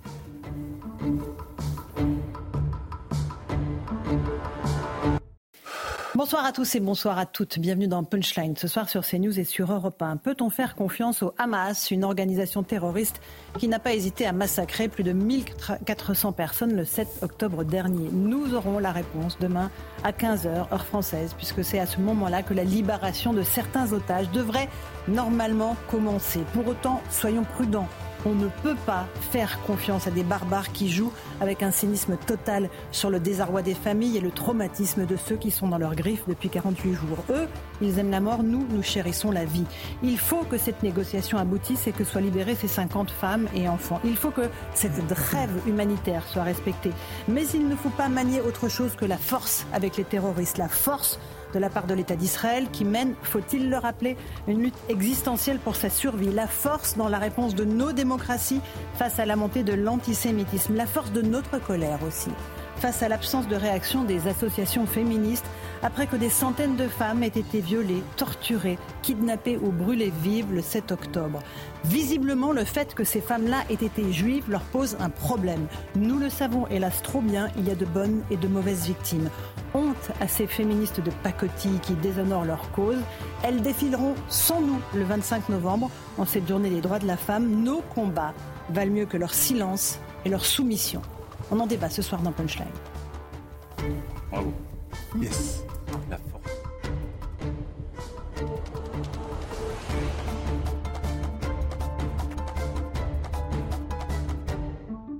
Il est 18h01, bienvenue sur Europe 1 et sur CNews. D'abord, le rappel des titres de l'actualité. 85 élèves ont été définitivement exclus de leur établissement scolaire pour avoir perturbé l'hommage à Dominique Bernard, enseignant tué le 13 octobre devant son établissement scolaire à Arras. Une information communiquée ce soir par le ministère de l'Éducation nationale. Près de 500 incidents avaient été relevés lors de cet hommage. Un supporter de l'Olympique de Marseille condamné à quatre mois de prison avec sursis et une interdiction de stade, une sanction qui intervient près d'un mois après l'attaque du, but, du bus de l'Olympique lyonnais. L'entraîneur de Lyon, Fabio Grosso, avait été sérieusement blessé au visage le 29 octobre dernier. Bruno Le Maire veut aligner la durée d'indemnisation des plus de 55 ans sur celle des autres chômeurs. Selon le ministre de l'économie, c'est l'une des mesures à prendre pour atteindre le plein emploi. Bruno Le Maire a évoqué une indemnisation de 27 mois pour les plus de 55 ans contre 18 mois pour les chômeurs les plus jeunes. Enfin, un 48e jour de détention pour les 240 otages détenus par l'organisation terroriste du Hamas dans la bande de Gaza, parmi eux des bébés, des jeunes femmes, des personnes âgées ou des personnes malades qui nécessitent des traitements lourds. Euh, nous rappelons tous les jours sur ces antennes leurs noms. Nous vous montrons leurs visages. Ils sont français pour huit d'entre eux. Ils se nomment Elia, Ofer, Sarah, Ethan, il a 12 ans, Mia, Orion, Oad, Erez, qui a aussi 12 ans. Nous pensons à tous ces otages ce soir, à leurs familles, et nous espérons leur libération voilà, il est 18h 2 minutes et, quelques secondes. On se retrouve sur le plateau avec nos invités. Eric Nolot est là. Bonsoir Eric. Bonsoir Laurence. Louis de Ragnel de Repin. Bonsoir, bonsoir Laurence. Elie qui nous a rejoint. Bonsoir Elie. Ravi de vous accueillir, réalisateur et scénariste. Yael Meloul, porte-parole de l'association Parole de Femmes. On va parler évidemment de la situation des femmes. Céline Pina qui est euh, politologue et journaliste à, à Causeur et Eric Revel qui est journaliste. Si vous le permettez, on va tout de suite prendre la direction d'Israël puisque désormais l'annonce de cette trêve a été confirmée par le gouvernement israélien Thibault Marcheteau, Fabrice Elsner, vous êtes à Tel Aviv. Euh, il y a une, deux phases en fait. D'abord la trêve euh, militaire et ensuite la libération des otages dans l'après-midi. C'est bien cela? Absolument, euh, Laurence, vous l'avez dit. C'est arrivé euh, au milieu de l'après-midi ici euh, en Israël, cette annonce qui a été faite dans un premier temps par le Qatar. Et donc, demain, à partir de 7h ici en Israël, donc 6h en France, c'est le début de la trêve qui devrait durer donc 4 jours. Et à 16h, heure israélienne et donc 15h en France, on devrait donc avoir la libération de 13 otages qui pourraient donc rejoindre Israël. On part donc sur une trêve de 4 jours. Le Premier ministre, le bureau de presse du Premier ministre israélien nous a euh, informé qu'ils avaient en possession la liste et qu'ils étaient d'ailleurs en ce moment en train d'informer les familles que ce sont leurs euh, enfants ou leurs euh, femmes qui sont dans cette liste et donc qui devraient être libérés dans les prochains jours. On parle donc de 50 otages particulièrement des femmes et des enfants. Nous sommes sur cette place à Tel Aviv. On a pu parler avec de nombreuses familles d'otages. Beaucoup se sont dit satisfaits de cet accord. Enfin, les choses bougent. Et vous l'avez aussi rappelé dans le début de votre émission, il faut être très prudent. Beaucoup nous ont dit, tant que je ne vois pas les membres de ma famille devant moi, je ne pourrai pas croire le gouvernement et je ne pourrai pas avoir confiance envers le Hamas. C'est donc encore beaucoup de prudence, alors que cette trêve devrait donc commencer demain à 6 h du matin en France, 7 h du matin ici en Israël. Si Thibault Marcheteau et Fabrice Elsner, on est aussi en ligne avec le colonel Olivier Rafovitch. Bonsoir, vous êtes le porte-parole de Tsahal. La trêve est bien confirmée du côté du gouvernement israélien, colonel. Bonsoir. D'abord, je voudrais quand même vous dire que ce n'est pas un accord avec le Hamas, c'est un cadre, une formule pour le retour de nos euh, otages, de nos kidnappés. Euh, il n'y a pas d'accord entre l'État d'Israël et le Hamas, il n'y aura jamais.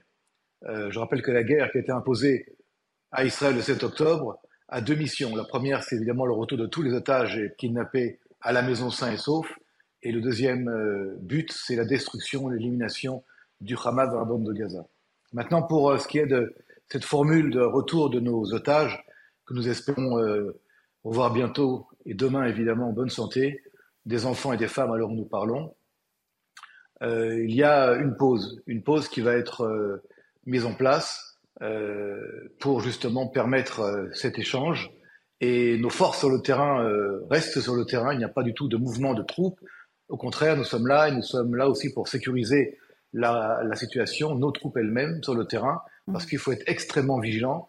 Comme tout à l'heure vous avez euh, dit euh, en début d'émission, on ne peut pas faire confiance au Hamas et euh, donc nous sommes sur un état de tension extrêmement important. C'est-à-dire qu'à la fois vous espérez que la parole sera tenue, c'est qu'il y aura des groupes d'otages. On parle d'une 13 otages qui seraient libérés demain. Et à chaque groupe d'otages, il y a une journée de pause qui s'en suivra. C'est bien cela, colonel? À peu près, avec des, des, clauses internes à cette pause. Je ne veux pas rentrer dans les détails alors où nous parlons, il faut attendre. Mais il est clair que l'échange se fera d'abord lorsque nous retrouverons et euh, toucherons euh, nos otages, nos kidnappés physiquement. Et là, nous passerons à l'étape où nous pourrons euh, transférer les détenus euh, chez nous du côté euh, palestinien.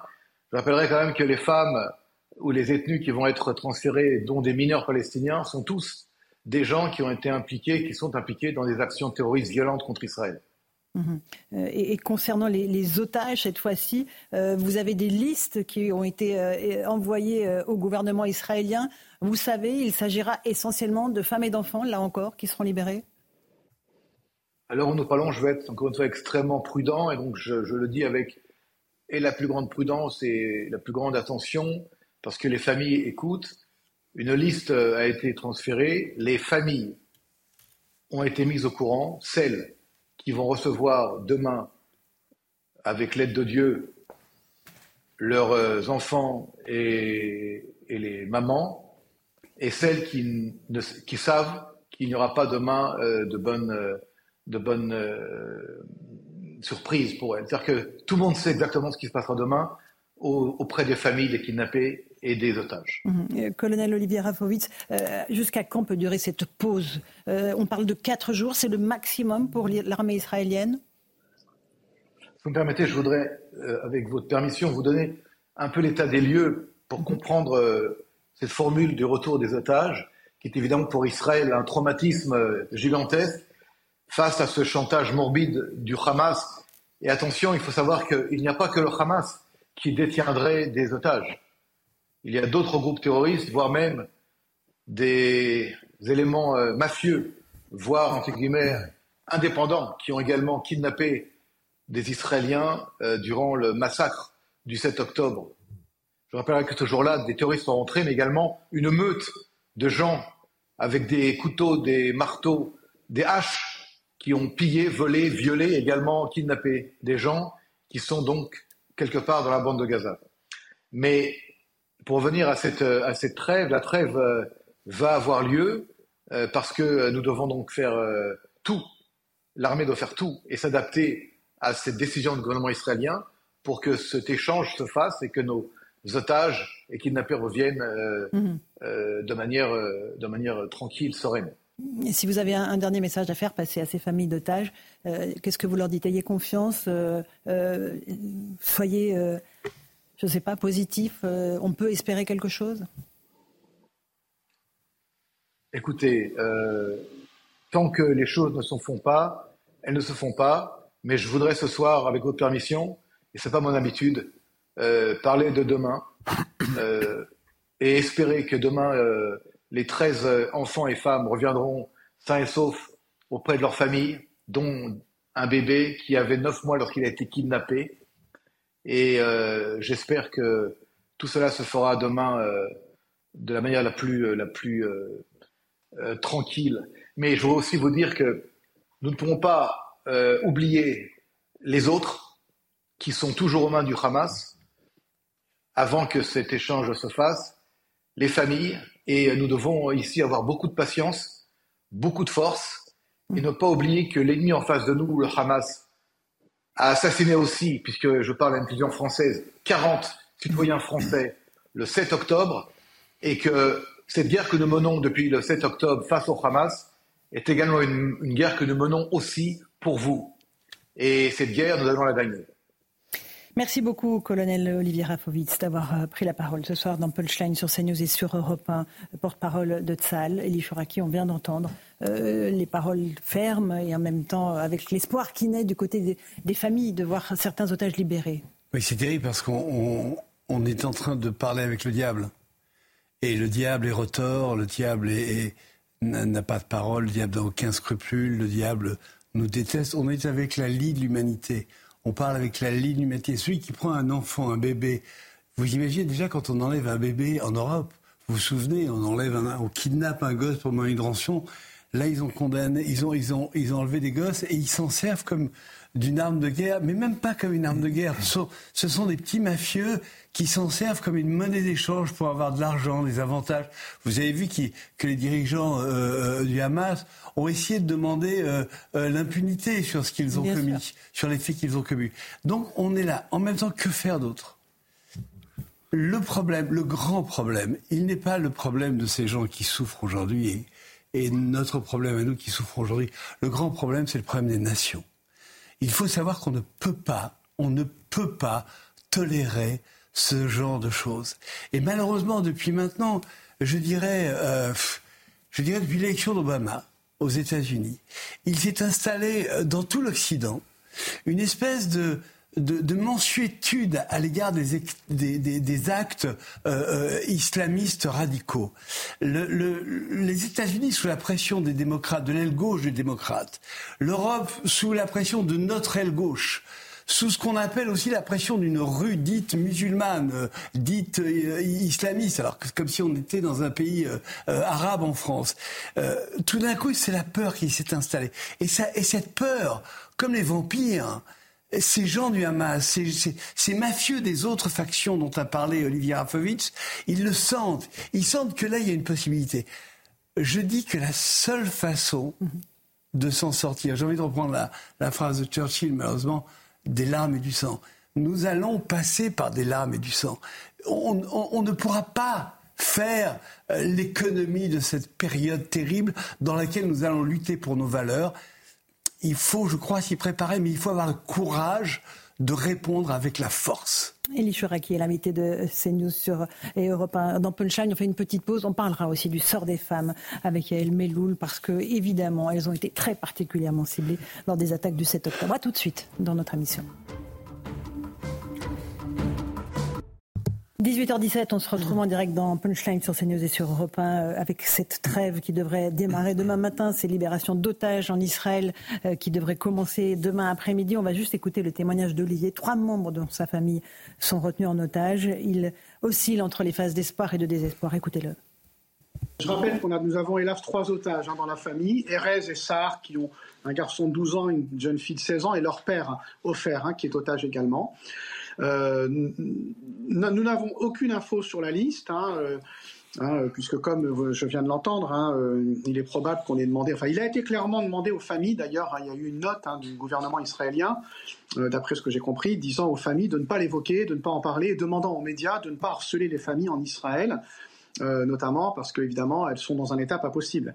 Éric Nolot, on est face à un désespoir et un espoir, et ils ne font qu'alterner entre les deux jusqu'au moment où voilà, on aura la, concrétisation demain, on l'espère. Ben, malheureusement, les otages, c'est l'atout maître dans les mains du, du, Hamas. Ils le savaient très bien. Ça se serait passé évidemment tout à fait autrement s'il n'y avait pas d'otages. Mais euh, moi, j'espère de tout cœur que 13 personnes vont retrouver la liberté demain, mais ce n'est que le premier épisode d'un très mauvais feuilleton, mhm. d'un feuilleton tragique. Même en admettant que les 50 retrouvent la liberté, il y aura un deuxième round de, conversation, de, de négociation, de conversation, oui, avec euh, des gens de plus en plus réticents des deux côtés. À, voilà, mhm. Parce que Israël, pour l'instant, libère des gens qui n'ont pas trop de sang sur les mains. Enfin, je fais une hiérarchie, mais enfin, bon, vous voyez à peu près ce que je veux dire. Quand on va entrer dans le vif du sujet, c'est-à-dire de vraiment de libérer des meurtriers, Israël sera de plus en plus Là, on parle des prisonniers palestiniens en échange des otages. Voilà, exactement. Et, et, de l'autre côté, le, le, Hamas doit garder des, mhm. doit garder des otages. Donc, donc, je pense que le plus dur va commencer malheureusement. Et pourtant, Dieu sait si c'est déjà douloureux pour les familles. Yael Meloul, vous êtes porte-parole de l'association Parole de Femmes. Dans les otages qui seront libérés, il y aura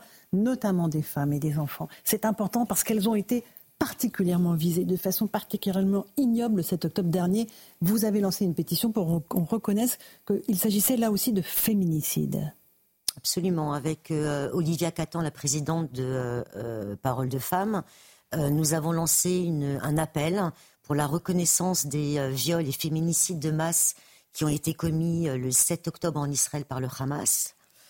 Nous avons, avec les témoignages qui sont déjà sortis dans la presse israélienne, des vidéos qui sont déjà sorties, il est évident qu'il y avait une volonté manifeste de violence systémique par le Hamas sur les femmes, les jeunes filles, les petites filles, les femmes âgées. Et c'est donc toutes ces, ces femmes qui ont été torturées, violées, brûlées vives, éventrées pour certaines, euh, qu'il faut faut, qu'il faut honorer aujourd'hui. Il faut reconnaître ce massacre qui a été commis. Et le prochain pas à, franchir, c'est que cet appel soit porté à l'ONU, à l'ONU Femmes, à Amnesty International, qu'il faut le rappeler encore aujourd'hui, qui demeurent murés dans leur silence. Il n'y a pas un mot sur ces massacres. Et pourtant, plus les jours passent, on est à 48 jours aujourd'hui. Donc aujourd'hui, on a, on commence à avoir de plus en plus de témoignages, on commence à avoir des preuves de ces massacres-là. Mhm. Et la prochaine étape, ce sera aussi avec euh, des avocats euh, avec lesquels nous travaillons, que ce soit en Israël ou en France, la saisine euh, de la CPI. La Cour pénale internationale. La Cour pénale internationale. Bien sûr. vous nous avez amené, Yael Meloul, la, une vidéo de, de Muriel Robin, une actrice qui a souhaité s'engager à vos côtés. Absolument. pour qu'on reconnaisse ces violences spécifiques qui ont été faites aux femmes. Vous nous l'avez emmenée en exclusivité. On va l'écouter sur CNews et sur Europe 1. Muriel Robin. Vous avez été tuée vous avez été violée, agressée sexuellement. Vous aussi, on a voulu vous faire taire.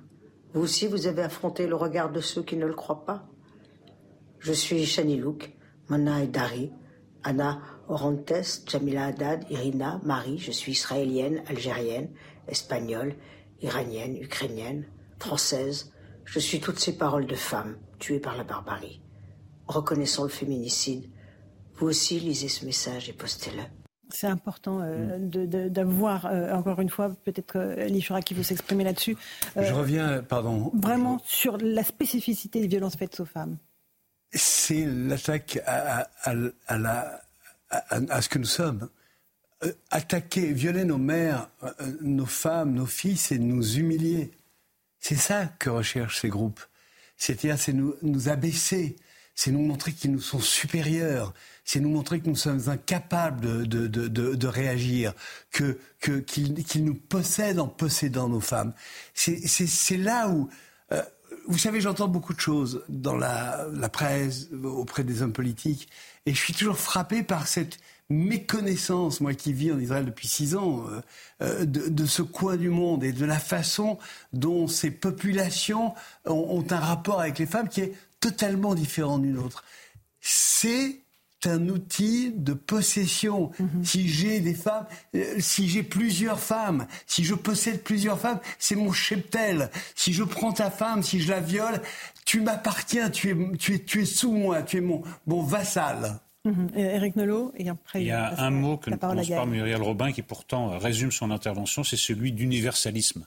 Nous ne choisissons pas de nous intéresser à telle victime ou telle autre. On s'intéresse à toutes les femmes victimes, contrairement à nos chères féministes. Je généralise un peu, il y en a quelques-unes qui sauvent l'honneur, mais pas tant que ça, qui ont décidé de choisir. Il y a les femmes qui sont victimes parce qu'elles appartiennent à la bonne religion, elles appartiennent à la bonne origine. Et il y en a, ben, là dans le cas, ce sont les, femmes juives, mhm. qui elles sont des victimes, même pas de seconde classe, c'est des victimes dont on ne parle pas. Voilà. Et je trouve ça absolument horrible parce que c'est ajouter l'horreur à l'horreur, l'indignité à l'indignité. C'est les, victimes invisibles, C'est les victimes invisibles. Et je voudrais euh, euh, revenir sur euh, la vidéo qui a été faite par Muriel Robin qui me, qui me bouleverse, qui vraiment qui, qui, qui me touche particulièrement. C'est c'est donc le, le, nouveau visage aujourd'hui de Parole de Vamp avec, avec ce message que vous avez dit, Eric, ce message que le féminisme est une cause universelle, que le féminisme c'est quoi? Le féminisme c'est de défendre toutes les femmes, quelle que soit euh, leur nationalité, leur religion, leur couleur, et n'en exclure aucune. Et c'est la raison pour laquelle Laurence, parole de femme, ne marchera pas le 25 novembre. La, journée...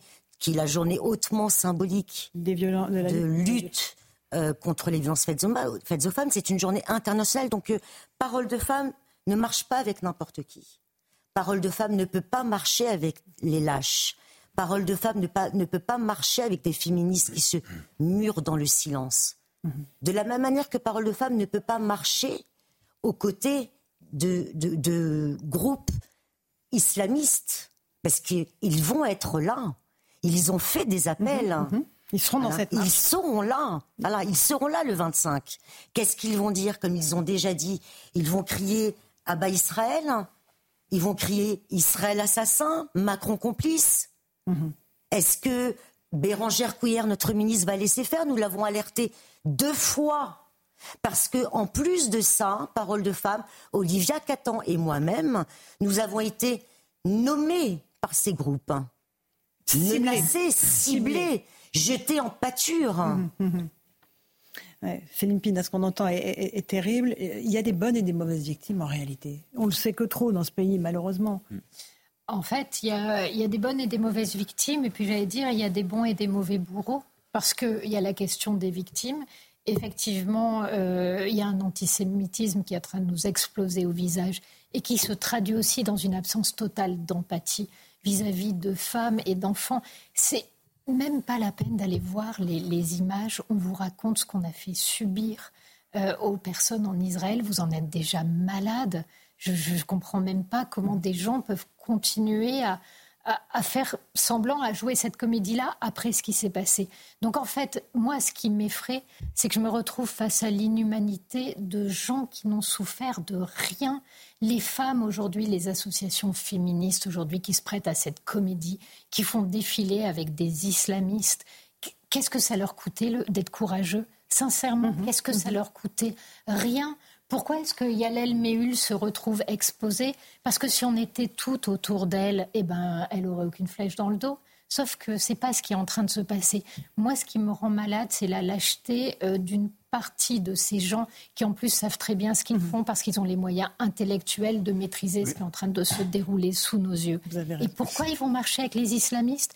Qu'est-ce que c'est le Hamas? Ce sont des islamistes. Les islamistes ici, vous pensez qu'ils ont un discours différent de celui du Hamas? Non, mhm. pas du tout. Leur charte, elle est différente de celle du Hamas? Non, c'est la même. Et nous, qu'est-ce qu'on fait? On se dit, bah, peut-être qu'on va passer entre les gouttes, peut-être qu'ils vont pas nous toucher. C'est pas vrai. Ce qu'a dit le monsieur euh, porte-parole de l'armée israélienne, il a dit, on se bat pour vous. La vérité, c'est que c'est vrai. La vérité, c'est que si à un moment donné, on ne montre pas qu'on aurait la capacité à se battre pour nous-mêmes, peut-être d'abord juste politiquement, mm. juste avec les mots, juste en arrêtant d'être lâche, eh ben peut-être qu'on pourrait au moins changer la donne chez nous. On ne le fait même pas. Elie Chouraki. Oui, moi je voudrais juste savoir, c'est quoi cet antisémitisme mm. C'est quoi C'est quoi cette détestation des Juifs? C'est quoi Parce que Qu'est-ce qu'on a de différent de, de, Quelle est la, la, structure mentale qui fait qu'on est différent des autres? On est, on est français, euh, anglais, allemand, israélien, euh, euh, marocain, tunisien, mais, mais ça veut dire quoi? Ça vient d'où? Il y a 16 millions de juifs dans le monde. Est-ce qu'on peut pas arrêter de les emmerder? Il y a un tout petit pays qui est grand comme euh, deux départements français, alors qu'il y a des nations qui, qui portent un milliard et demi de musulmans. Est-ce qu'on peut pas laisser ce tout petit pays vivre? Moi, je, je alors quand ça arrive euh, euh, au Proche-Orient, je me dis bon, c'est horrible, c'est une guerre éternelle entre des tribus différentes. Mais quand ça arrive dans France, hein, dans un pays évolué, et que je vois un chauffeur de taxi qui refuse, qui insulte des, des passagers qui arrivent d'Israël en disant je vous prends pas parce que vous êtes juif, et mm. sinon j'aurais pu vous égorger.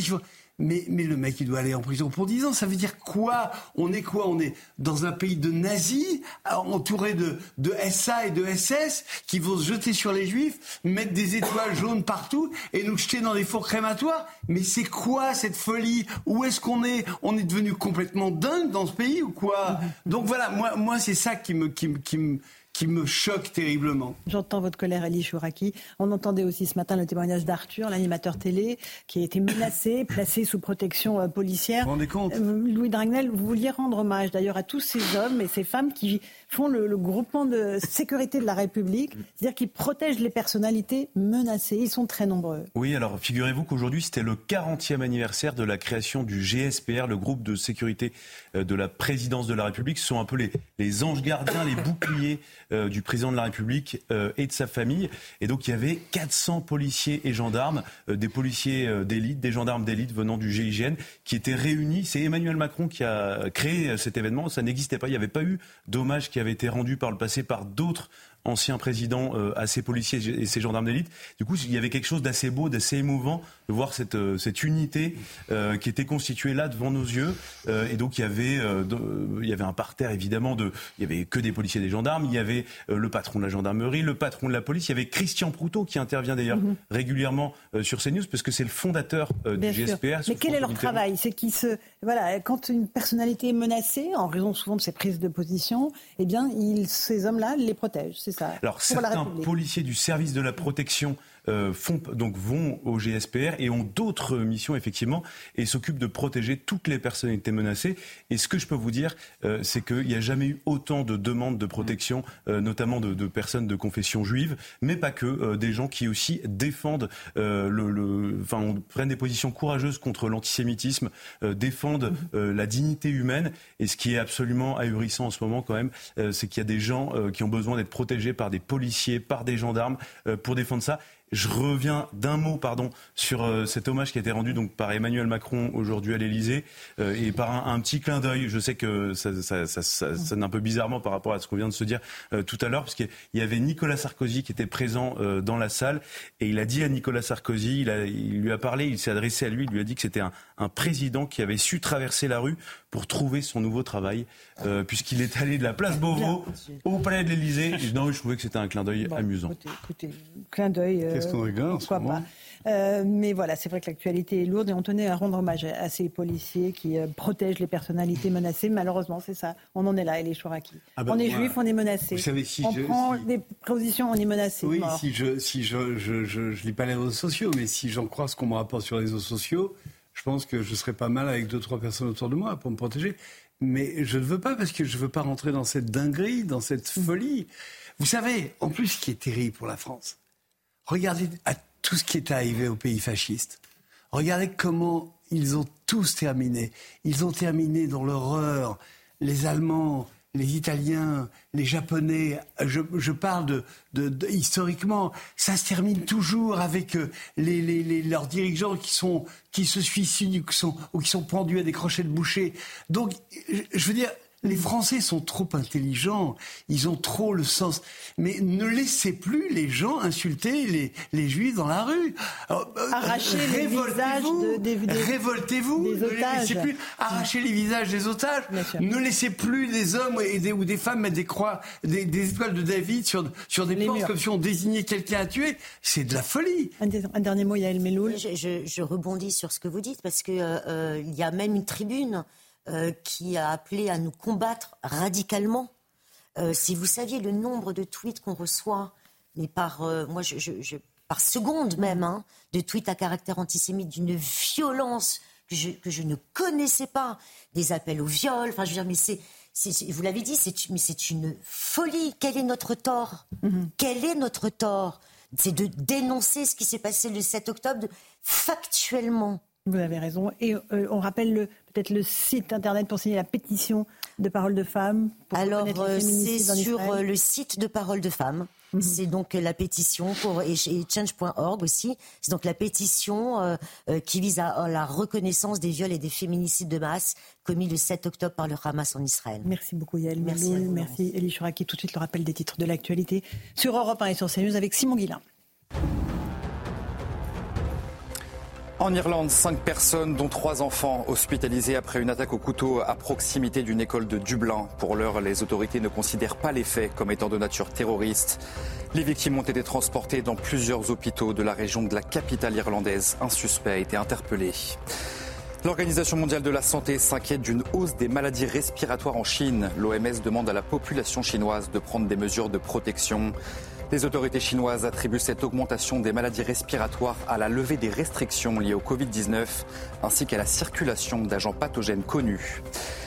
Et puis c'est un investissement présenté comme historique par l'Elysée. Emmanuel Macron a officialisé à Chartres un investissement de plus de 2 milliards d'euros de l'entreprise danoise Novo Nordisk qui est spécialisée dans la production de médicaments pour le diabète et l'obésité. À la clé, la création de plus de 500 nouveaux emplois. Le projet devrait être finalisé en 2028. Merci beaucoup Simon Guillain. Dans un instant, euh, notre invité sera Jordan Bardella, le président du Rassemblement national. On reviendra notamment avec lui sur le drame de Crépol et la mort de ce jeune homme de 16 ans qui s'appelait Thomas. A tout de suite dans Punchline sur CNews et sur Europe 1. 18h39, on se retrouve en direct dans Punchline sur CNews et sur Europe 1. Jordan Bardella est notre invité. Bonsoir Jordan Bardella. Bonsoir, merci Président du Rassemblement national. On va revenir sur le drame de Crépol dans la Drôme euh, avec euh, la mort du jeune Thomas, 16 ans, et, les blessures euh, par coup de couteau de nombreux autres jeunes qui étaient présents à cette fête de village. Le profil des neuf interpellés, 10 aujourd'hui, parce que l'un d'entre eux s'est rendu dans la journée, est inquiétant. Certains sont déjà dans des parcours de délinquance chevronnés. L'émotion cède la place à la colère dans ce petit village de la Drôme. Est-ce que vous la comprenez, cette colère? Euh, Non seulement je comprends la colère, euh, mais je comprends euh, le dégoût de beaucoup de Français aujourd'hui. ce qui s'est passé à, Crépole, dans un petit village de 500 habitants, n'est pas un fait divers comme on peut le lire. C'est un fait de société. Et moi, ce qui m'indigne le plus, c'est qu'on est en train aujourd'hui, la France est en train aujourd'hui de s'habituer, drame après drame, à l'inacceptable. Et nous subissons partout dans le pays, tous les jours, et désormais non plus seulement dans les grandes villes, mais dans les territoires ruraux, une terreur quotidienne, une barbarie d'atmosphère qui est le fait de gens à qui la France a tout donné, des gens qui en très grande partie sont issus de l'immigration. Qui sont français.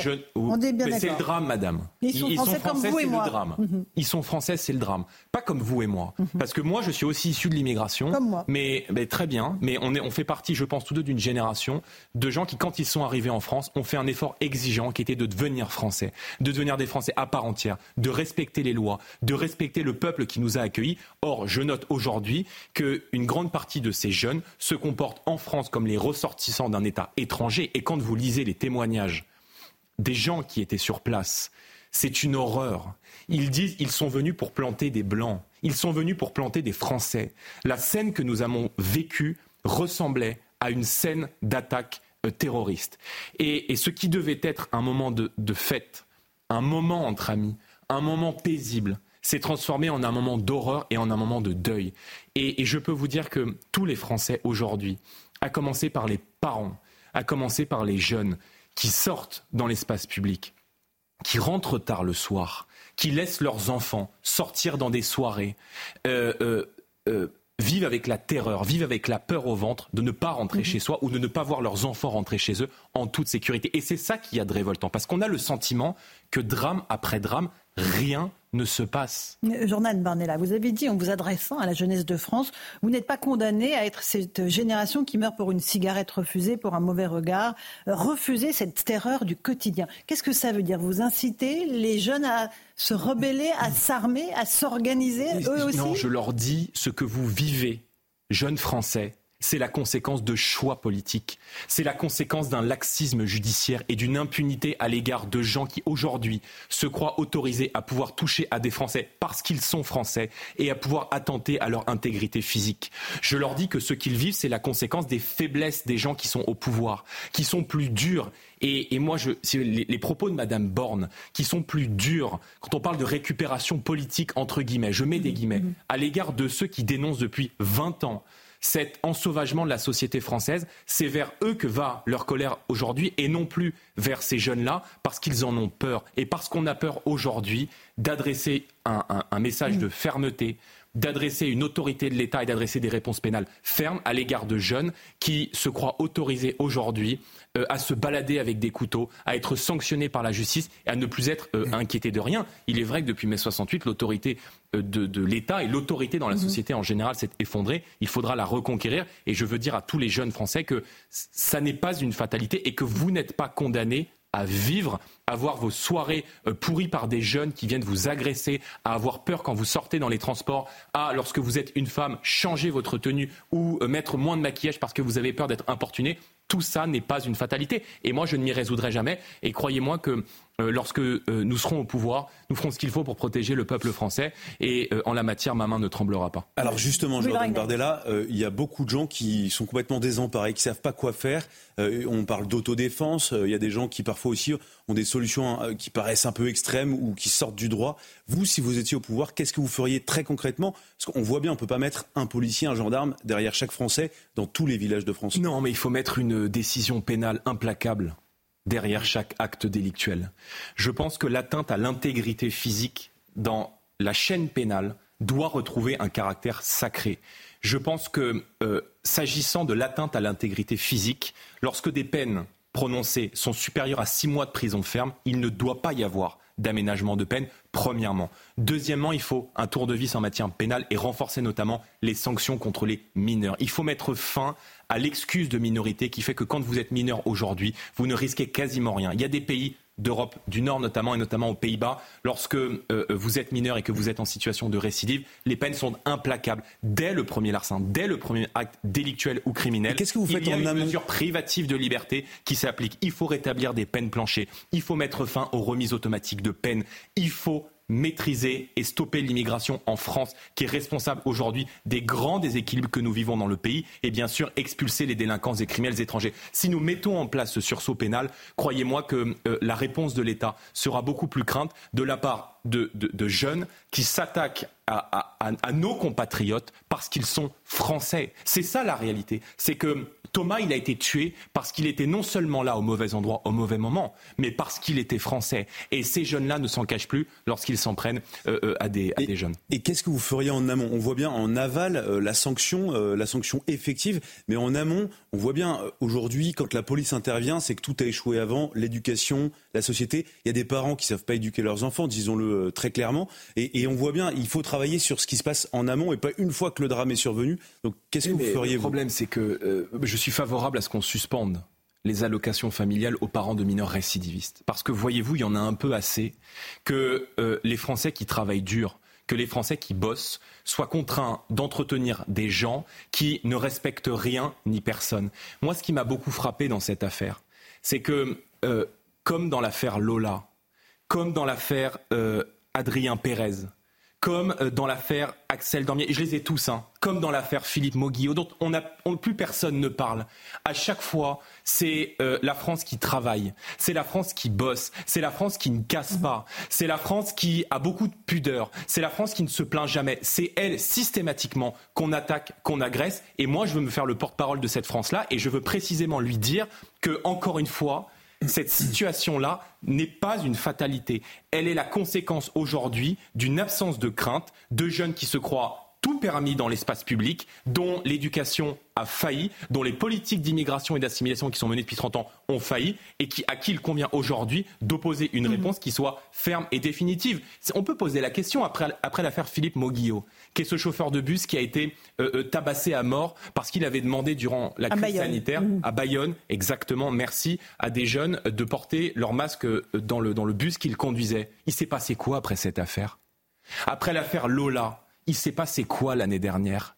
Après euh, l'assassinat, les attaques au couteau qui ont été commises contre d'innombrables jeunes, 120 attaques au couteau tous les jours dans notre pays, il se passe quoi? Rien. Et nous sommes gouvernés par des gens qui ont la main qui tremble quand ils ne sont pas dans le déni. Jordan Bardella est l'invité de CNews et Europe 1. Pourquoi est-ce que vous ne vous êtes pas ému de l'agression raciste d'un septuagénaire multirécidiviste qui a attaqué au couteau un, jardinier en le traitant de sale bougnoule Est-ce que vous avez des indignations à géométrie variable? Euh, je n'ai pas l'indignation à géométrie variable.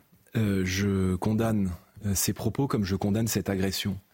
Mais je n'accepte pas l'idée que on puisse, je ne dirais pas non, non, pas mettre un signe égal, mais expliquer que la recrudescence de la violence dans notre pays et que l'ensauvagement de notre société est le fait de déséquilibrer de 70 ans. C'est pas ça le sujet. Le sujet, ce sont ces bandes. Le sujet, ce sont ces délinquants criminels de cité, récidivistes, multirécidivistes, qui sont parfaitement identifiés par les services de police parce que les services de police les connaissent par cœur, ils ont des cartes de fidélité au commissariat. C'est eux aujourd'hui qui contraignent les Français à restreindre leur liberté dans l'espace public et qui sont encore une fois responsables de l'explosion de la délinquance. Euh, vous me parlez d'indignation à géométrie variable, pardonnez-moi, mais là on n'a pas entendu, sur l'affaire du jeune Thomas, on n'a pas entendu les footballeurs. On n'a pas entendu la fédération du rugby. Ils sont où les chanteurs? Ils sont où les Moi, je me souviens que euh, Kylian Mbappé, je ne vais pas polémiquer avec lui, mais le petit ange. petit ange, le tweet sujet de Naël. au sujet de Naël. Bon, la mort est un drame, mais Naël, il avait fui un contrôle de police. Il était connu des services de police. Thomas, c'est quoi? Thomas, ça aurait pu être votre ami. Thomas, ça aurait pu être votre frère. Thomas, il est issu d'une famille de restaurateurs qui, qui, qui bossent qui n'emmerde jamais personne et euh, euh, qui se trouve bien souvent démunis quand il s'agit d'avoir le soutien de l'État ou l'attention euh, des pouvoirs publics. Jordan Barnella, aujourd'hui, nous, nous, attendons tous la libération d'une partie des otages qui sont détenus en Israël par le Hamas. une trêve devrait démarrer demain matin. Une première partie des otages pourrait être libérée demain après-midi. Il faut être prudent. C'est un pas important. La pause humanitaire aussi qui va, qui va être respectée. il faut que ces négociations aboutissent Bien sûr. Et, je, pense savoir que euh, nos services de renseignement et nos services diplomatiques font le travail qui est nécessaire. Euh, on a un peu tendance à oublier, encore une fois malheureusement, euh, les otages, comme les 40 Français qui ont perdu la vie dans les pogroms et dans les attentats qui ont été commis par le Hamas en Israël euh, le, 7 octobre dernier. Moi, j'ai voté en faveur de ces pauses humanitaires au Parlement européen. Je conteste le terme de cessez-le-feu qui était utilisé par le président de la République et je lui ai dit d'ailleurs lors des rencontres de Saint-Denis parce que un cessez-le-feu voudrait dire que nous sommes, en termes de droit international et de droit de la guerre, avec deux armées régulières qui s'affrontent. On n'a pas là deux armées régulières qui s'affrontent. On a une armée d'un État démocratique qui répond dans le cadre de la légitime défense à une attaque qui a été subie par une organisation euh, terroriste qu'il nous faut condamner, qu'il nous faut combattre, et qui précisément dans la bande de Gaza utilise les civils comme des boucliers humains, allant jusqu'à placer ces quartiers généraux dans les habitations euh, de civils, euh, sous les euh, sous-sols des mosquées, des écoles ou bien sûr des hôpitaux. Des hôpitaux. Est-ce que vous, dans ce cadre-là, vous réclamez que, encore une fois, on, on, continue à négocier et négocier avec des terroristes? Est-ce qu'on peut faire confiance à des terroristes? Non, mais on ne peut et on ne pourra jamais faire confiance à des terroristes. Maintenant, il y a des otages. Il y a des otages français qui sont détenus dans la bande de Gaza.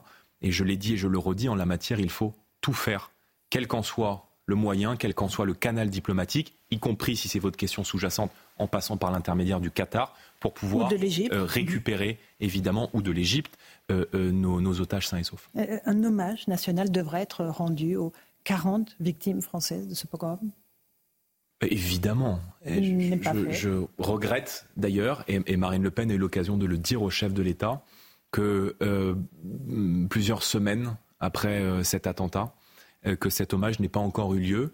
On a un peu tendance, encore une fois, dans notre société, je ne dirais pas à tout relativiser, mais à oublier les choses très vite. Et le monde convulse aujourd'hui, nous allons probablement vivre dans les prochaines années, que ce soit sur le territoire français ou euh, euh, au niveau international, des temps difficiles, des temps instables. Et je pense qu'il faut beaucoup de modestie, beaucoup d'humilité, beaucoup de raison et beaucoup de calme face euh, au temps des troubles dans lequel est entré notre pays et notre monde. Jordan Bardella, la France s'apprête à accueillir une cinquantaine d'enfants de Gaza qui ont été blessés. Est-ce que vous trouvez que c'est une bonne idée? Est-ce que la France doit faire ça? Écoutez, Lorsqu'il, je crois qu'il faut toujours être prudent avec les positions de principe. Euh, euh, on est là euh, face à des enfants, évidemment qu'il faut soigner ces enfants. Et les accueillir sur le sol français? J'ai un peu découvert ça en, regardant la presse, parce que lorsque le chef de l'État a reçu les chefs de parti il y a quelques jours à Saint-Denis, il n'a pas fait mention de cette possibilité. Il a indiqué, sans Tout est en train de se faire. Hein. Sans quoi je lui ai dit, possibilité. Hein. c'est, il a indiqué à cet effet devant la représentation nationale qu'il s'agirait pour la marine française de déployer un bateau un navire humanitaire qui, serait, au large, qui serait au large de l'Égypte et de la bande de Gaza et qui pourrait accueillir justement euh, ces euh, enfants blessés. Il n'a pas fait mention d'un accueil sur le territoire français. Je pense qu'il faut privilégier l'accueil, en tout cas l'assistance la, humanitaire, soit dans les pays voisins, soit au niveau régional, soit évidemment en mer, si ça peut se faire par l'intermédiaire de nos navires. C'est en tout cas ce que nous privilégierions si nous étions euh, à la tête de l'État. Euh, un dernier mot, euh, Jordan Marnella, concernant la victoire législative de votre allié Gert Wilders aux Pays-Bas, qui a un programme qui est basé sur le refus de l'immigration, qui livre bataille contre ce qu'il nomme une invasion islamique de l'Occident.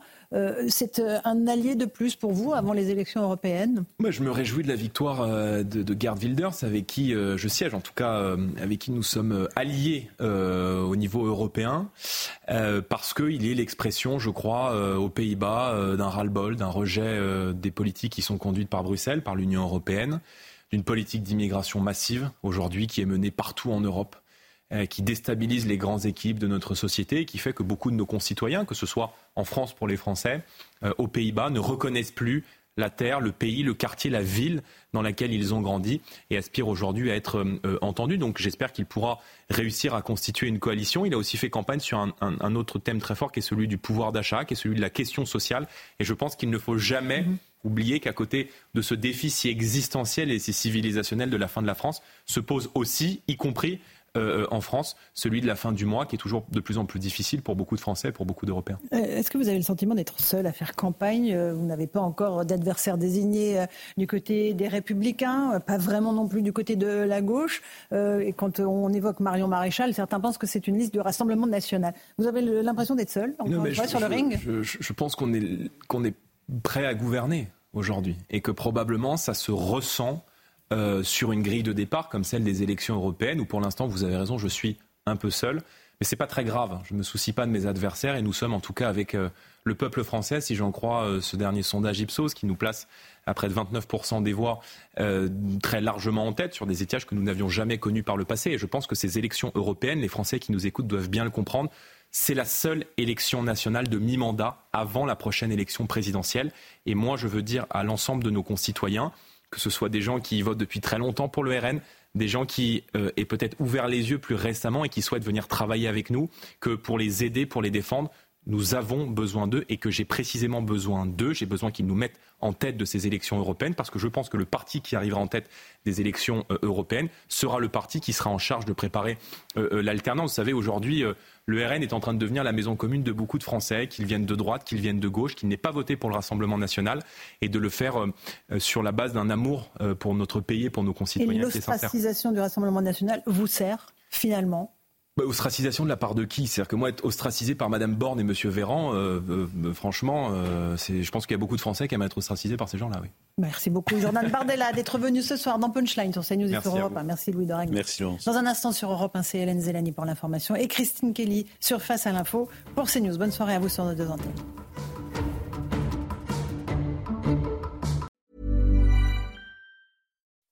When you make decisions for your company, you look for the no-brainers. If you have a lot of mailing to do, stamps.com is the ultimate no-brainer. Use the stamps.com mobile app to mail everything you need to keep your business running with up to 89% off USPS and UPS. Make the same no-brainer decision as over 1 million other businesses with stamps.com. Use code PROGRAM for a special offer. That's stamps.com, code PROGRAM.